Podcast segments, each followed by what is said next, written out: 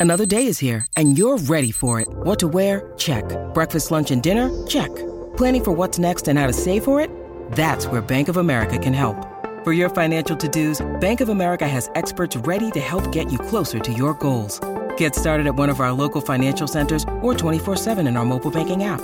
Find a location near you at bankofamerica.com slash talk to us. What would you like the power to do? Mobile banking requires downloading the app and is only available for select devices. Message and data rates may apply. Bank of America and a member FDIC.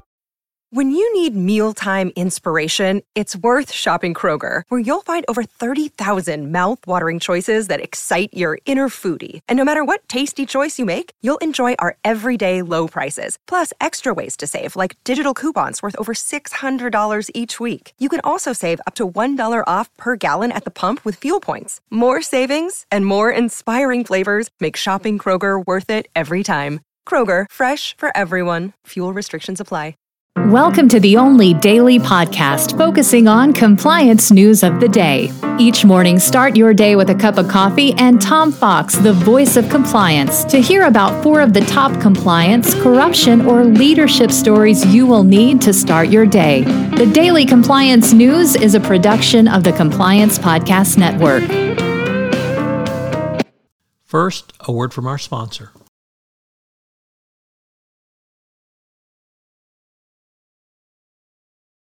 The daily compliance news for June 1, 2023, the He Said, He Said edition. And we begin with that story from the Wall Street Journal.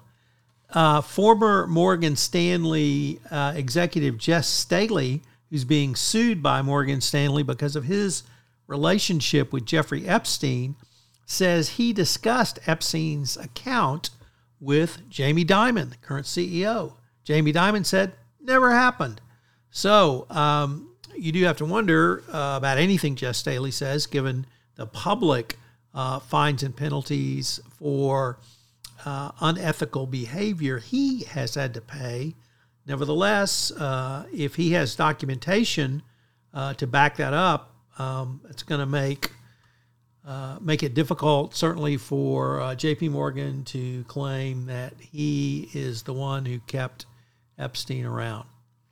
Uh, next up, from Al Jazeera, uh, reporting that uh, Malaysian Anti-Corruption Authority, or the Malaysian Anti-Corruption Commission, the MACC, said that it believes Jho Low, the fugitive financier from the 1MDB scandal, is hiding in Macau. and they said there are several individuals who claim to have seen him recently in Macau. And um, it could be that Mr. Low's time uh, under protection from China is working its way towards an end.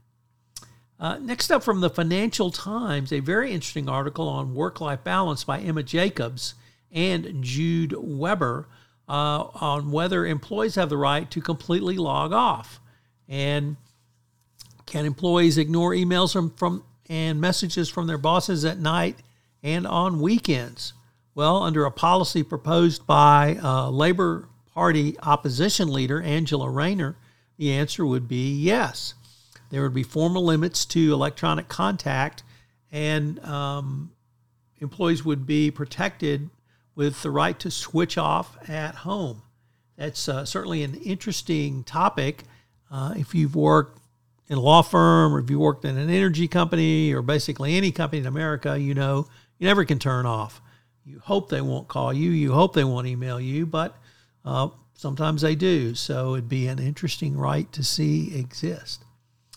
And our final story today comes to us from Reuters. Uh, and it reports that Boeing 737 MAX uh, relatives of those who were killed in the two air crashes may pursue pre impact victim compensation claims. A U.S. judge ruled that the relatives uh, can seek compensation for the pain and suffering those employees sustained when the plane was hurtling towards the earth. So, more trouble for Boeing.